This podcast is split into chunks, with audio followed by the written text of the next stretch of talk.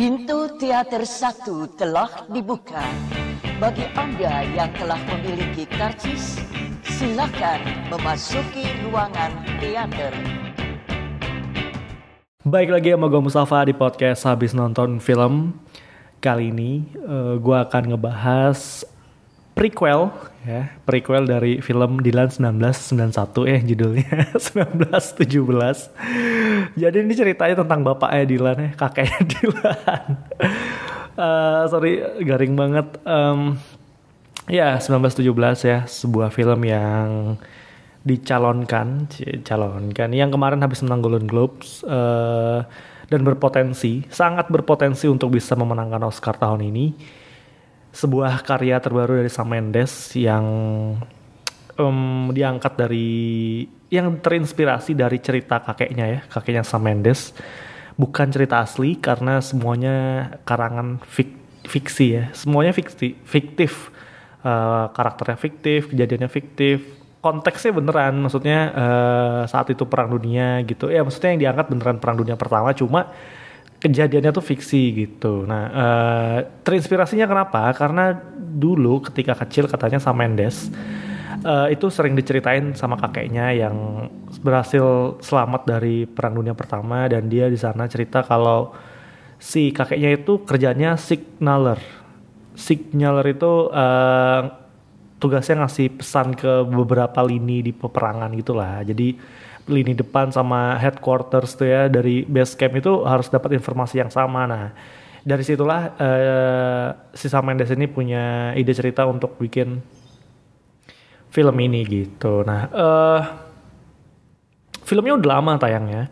Kenapa gue review telat? Karena ya baru ada kesempatan yang nonton. Udah sempet beberapa kali midnight juga di Jakarta dan beberapa kali ada gala premier juga banyak review dari teman-teman juga yang suka banget. Uh, gua gua gua cukup suka. Gua tidak terlalu suka. Suka banget tuh enggak. Uh, tapi ini kalau dibedah secara kontekstual dan secara apa ya uh, membaca film gitu banyak hal yang lu susah untuk dapatkan di film-film peperangan pada umumnya. Uh, 1917 ini menurut gue lebih kepaya, lebih mirip sebagai puisi peperangan. Kenapa? Karena uh, ada rimanya, uh, layaknya puisi yang dibuka dengan kata-kata terbaik dan ditutup dengan kata-kata pamungkas. Di 1917 itu juga kayak gitu.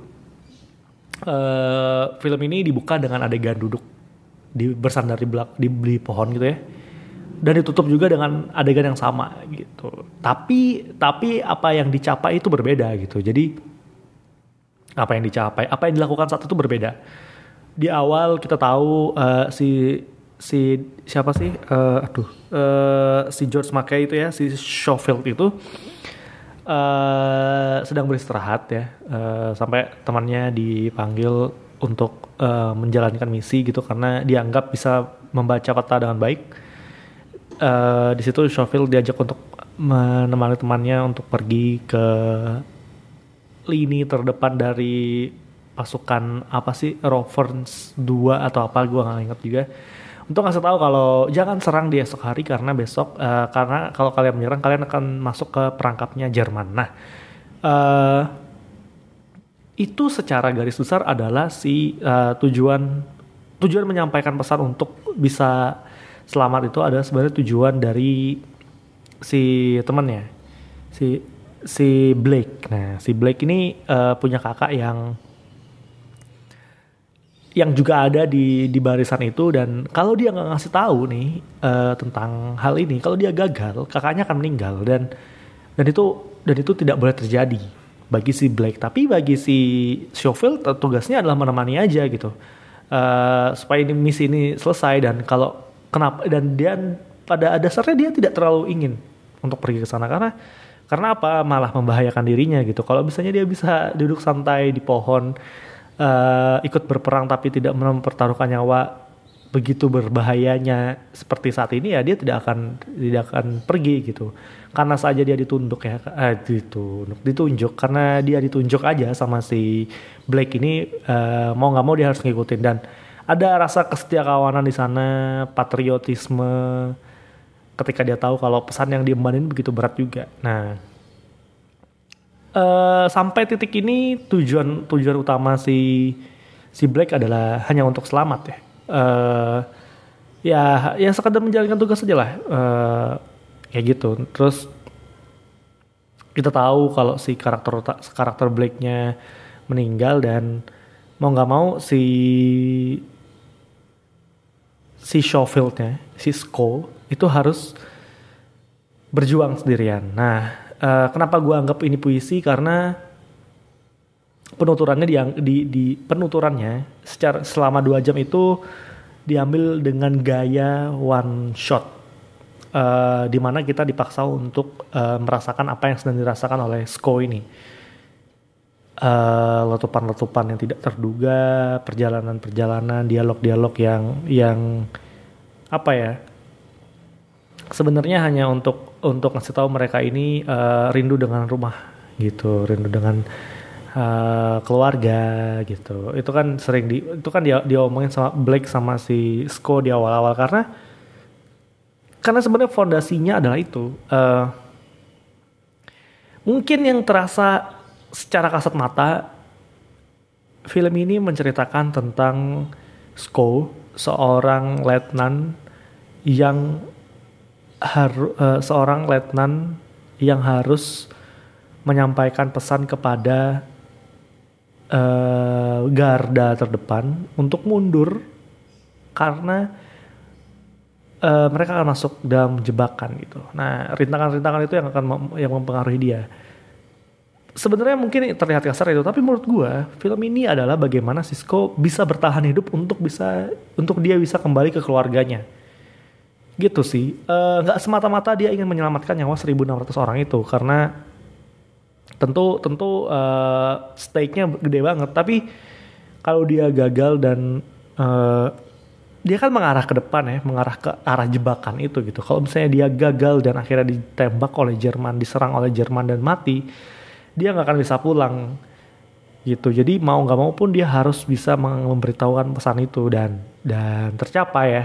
Jadi jadi jadi apa ya uh, layaknya puisi apa yang dibacakan dan apa maknanya itu sangat sangat dalam gitu. Dah mungkin permukaannya cuma ngomongin tentang selamat pesan yang sampai gitu. Tapi menurut gue ini lebih kepada dia sebagai seorang tentara yang sangat rindu dengan keluarganya dan ketika dia pulang dia itu kesel karena dia dia nanti akan pergi lagi untuk meninggalkan keluarganya dan belum tentu bisa pulang dengan keadaan hidup itu sih sedalam itu dan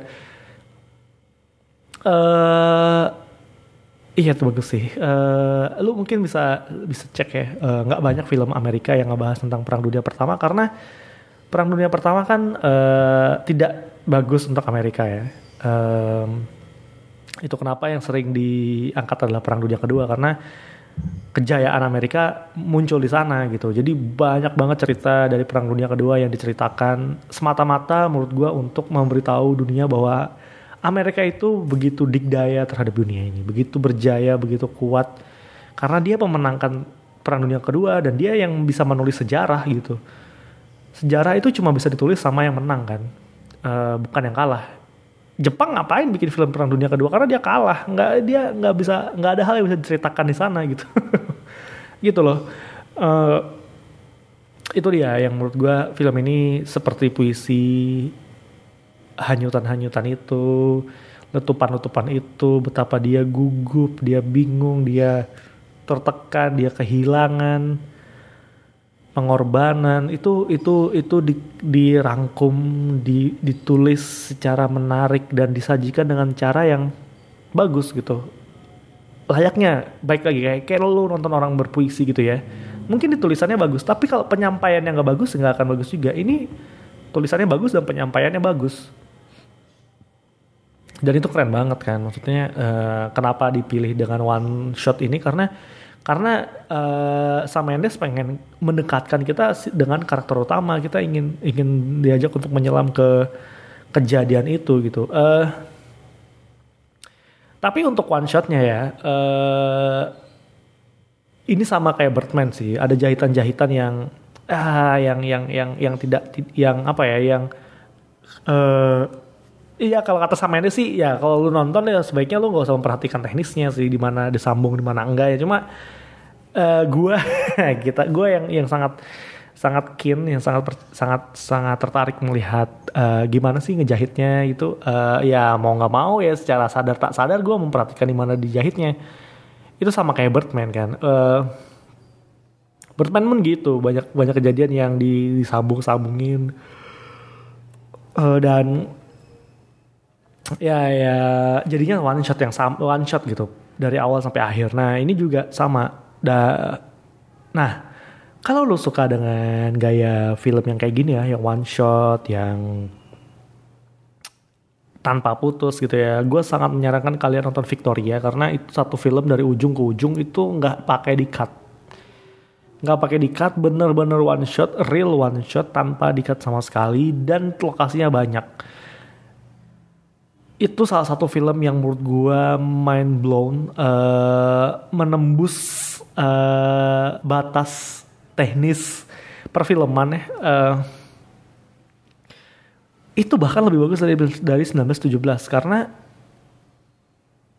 karena one shotnya beneran. Enggak 1917 bagus. Uh, banyak teknis yang secara plan secara work uh, kamera worknya itu bagus banget dan gue gua salut gue gua gue bahkan baca artikelnya gimana Roger Dickens uh, nge-setup itu semua dan mereka mereka itu nggak akan ke lapangan kalau plannya nggak mateng. Kalau nggak rehearse kalau nggak dikasih titik dikasih tanda Roger Dickens nggak mau ngambil gambar dan dan itu gila banget. Nah kalau Victoria uh, itu latihannya tiga bulan kayak teater jadinya uh, dari ujung ke ujung. Kalau ada yang gagal yang ngulang lagi dari awal. Gitu udah dan, dan bagus sih men. Lu lu nonton deh lu nonton Victoria film Jerman yang sutradarin shipper siapa gitu gue lupa. Tonton uh, you will be amazed believe me you will be amazed uh, ya yeah, itu itu itu salah satu film yang ah, keren banget deh gitu sih Uh, terus apa lagi ya? Uh, Thomas Newman, Thomas Newman.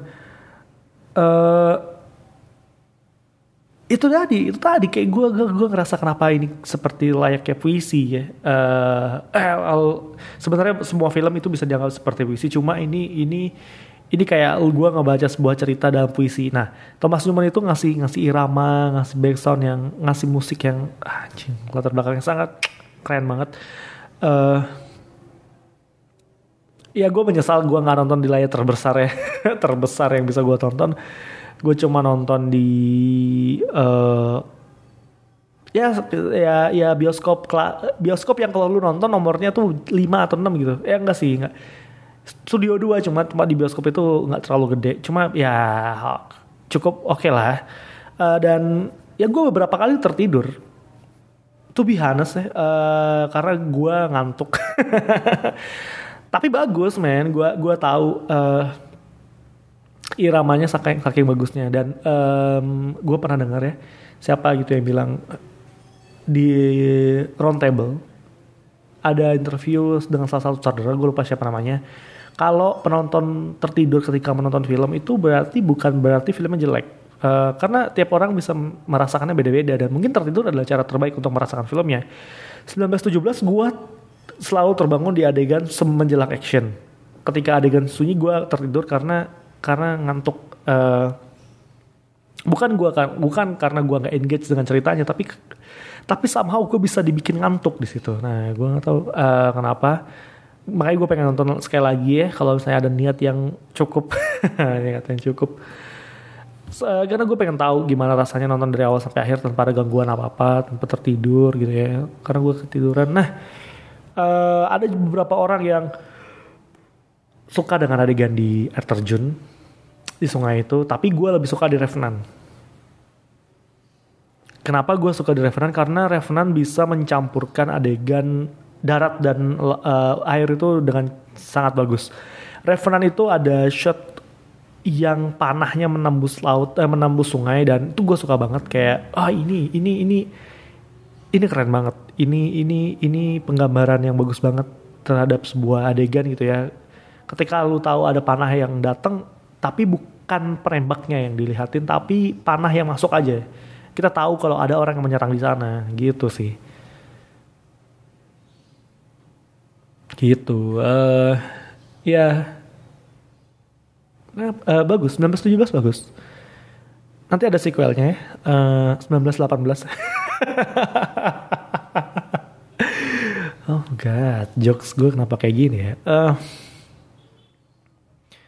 itu tadi ya itulah um, gimana 1917 dan kalau lu tanya apakah 1917 layak untuk menang Oscar um, dilihat dari dari apa ya seharusnya festival merayakan pencapaian terbaru dari sebuah cerita dalam sinema uh, menurut gue yang harus dirayakan itu Parasite menurut gue ya tapi kalau ngelihat kultur Amerika yang sangat lokal, yang sangat supremacist ya, white supremacist yang sangat bangga dengan diri mereka sendiri gitu. Sangat besar kemungkinan yang menang 1917 sih. Kalau yang menang Parasite mereka akan mereka itu kayak cambuk dirinya sendiri gitu. Ngeludahin dirinya sendiri gitu. Dan gue yakin itu nggak terjadi. 1917 akan menang karena banyak banget Eh, nilai-nilai uh, patriotisme yang bisa dimenangkan dengan dengan kelebihan teknis dan storytelling gitu ya uh, mencakup semuanya dan ya ya lebih layak untuk menang gitu bukan lebih layak uh, sebagai orang Amerika yang milih gitu ya bukan karena Parasite uh, jelek. Enggak Parasite bagus men. Parasite kalau menang ya gempar dunia dan gua rasa sinema akan percaya lagi terhadap pembaharuan uh, ya ya pencapaian baru gitu dalam perfilman sebuah rekor tercipta gitu nantinya. Gitu sih um, apalagi ya. Oh ya kemarin gue sempat nanya di twitter uh, sebenarnya tujuan utama si karakternya itu apa sih ada yang jawab Ntar gue sambil baca ya um, kemarin ada yang jawab uh, dari Nostalgia katanya main film. Terus dari Fails menyelesaikan misi karena udah diselamatin temannya. Kayaknya gitu. Kayaknya nggak ya? Kayaknya. Uh, terus dari Reigns D, make sure that his task is done before everything become disaster. That's it. Terus ada juga dari dari Archie Amanta, Courier of Line. Beda-beda kan? Lu menangkapnya beda-beda kan? Kalau gue menangkapnya dia tujuan utamanya adalah bisa selamat. Kalau dia gagal dan tidak selamat dia nggak bisa pulang. Itu kenapa shot terakhir jadi matters banget, jadi penting banget. Karena iya selama adegan itu dia berusaha untuk selamat gitu. Selama film itu dia berusaha untuk selamat dan memang adegan yang dia berlari di ledakan-ledakan dan bertabrakan itu keren banget sih. Dan tabrakannya itu ternyata nggak sengaja gitu. Ya nggak sengaja. Jadi ketika dia lari nggak sengaja ketabrak berapa kali dan uh, itu yang mungkin bagus filmnya. Sangat terasa uh, apa ya natural gitu ya sangat sangat terasa keren gitu. Dan kalau lu pengen tahu teknisnya baca artikelnya di internet banyak banget nonton interviewnya. Dan karena karena di sini banyak gua gua berasa kalau film film bagus memang harus direncanakan sematang mungkin ya. Bahkan dari skrip dan sinematografinya. Dan Roger Dickens must be win. Pasti menang ya Oscar. Eh, nggak uh, tahu. Kalau ada film lain yang bisa menangin sinematografi ya karena ini top notch. Gitu sih uh, eh, gue udah mulai ngelantur nih ngomongnya. Uh, ya udah uh, itu aja untuk episode kali ini. Sampai jumpa di episode selanjutnya. Dadah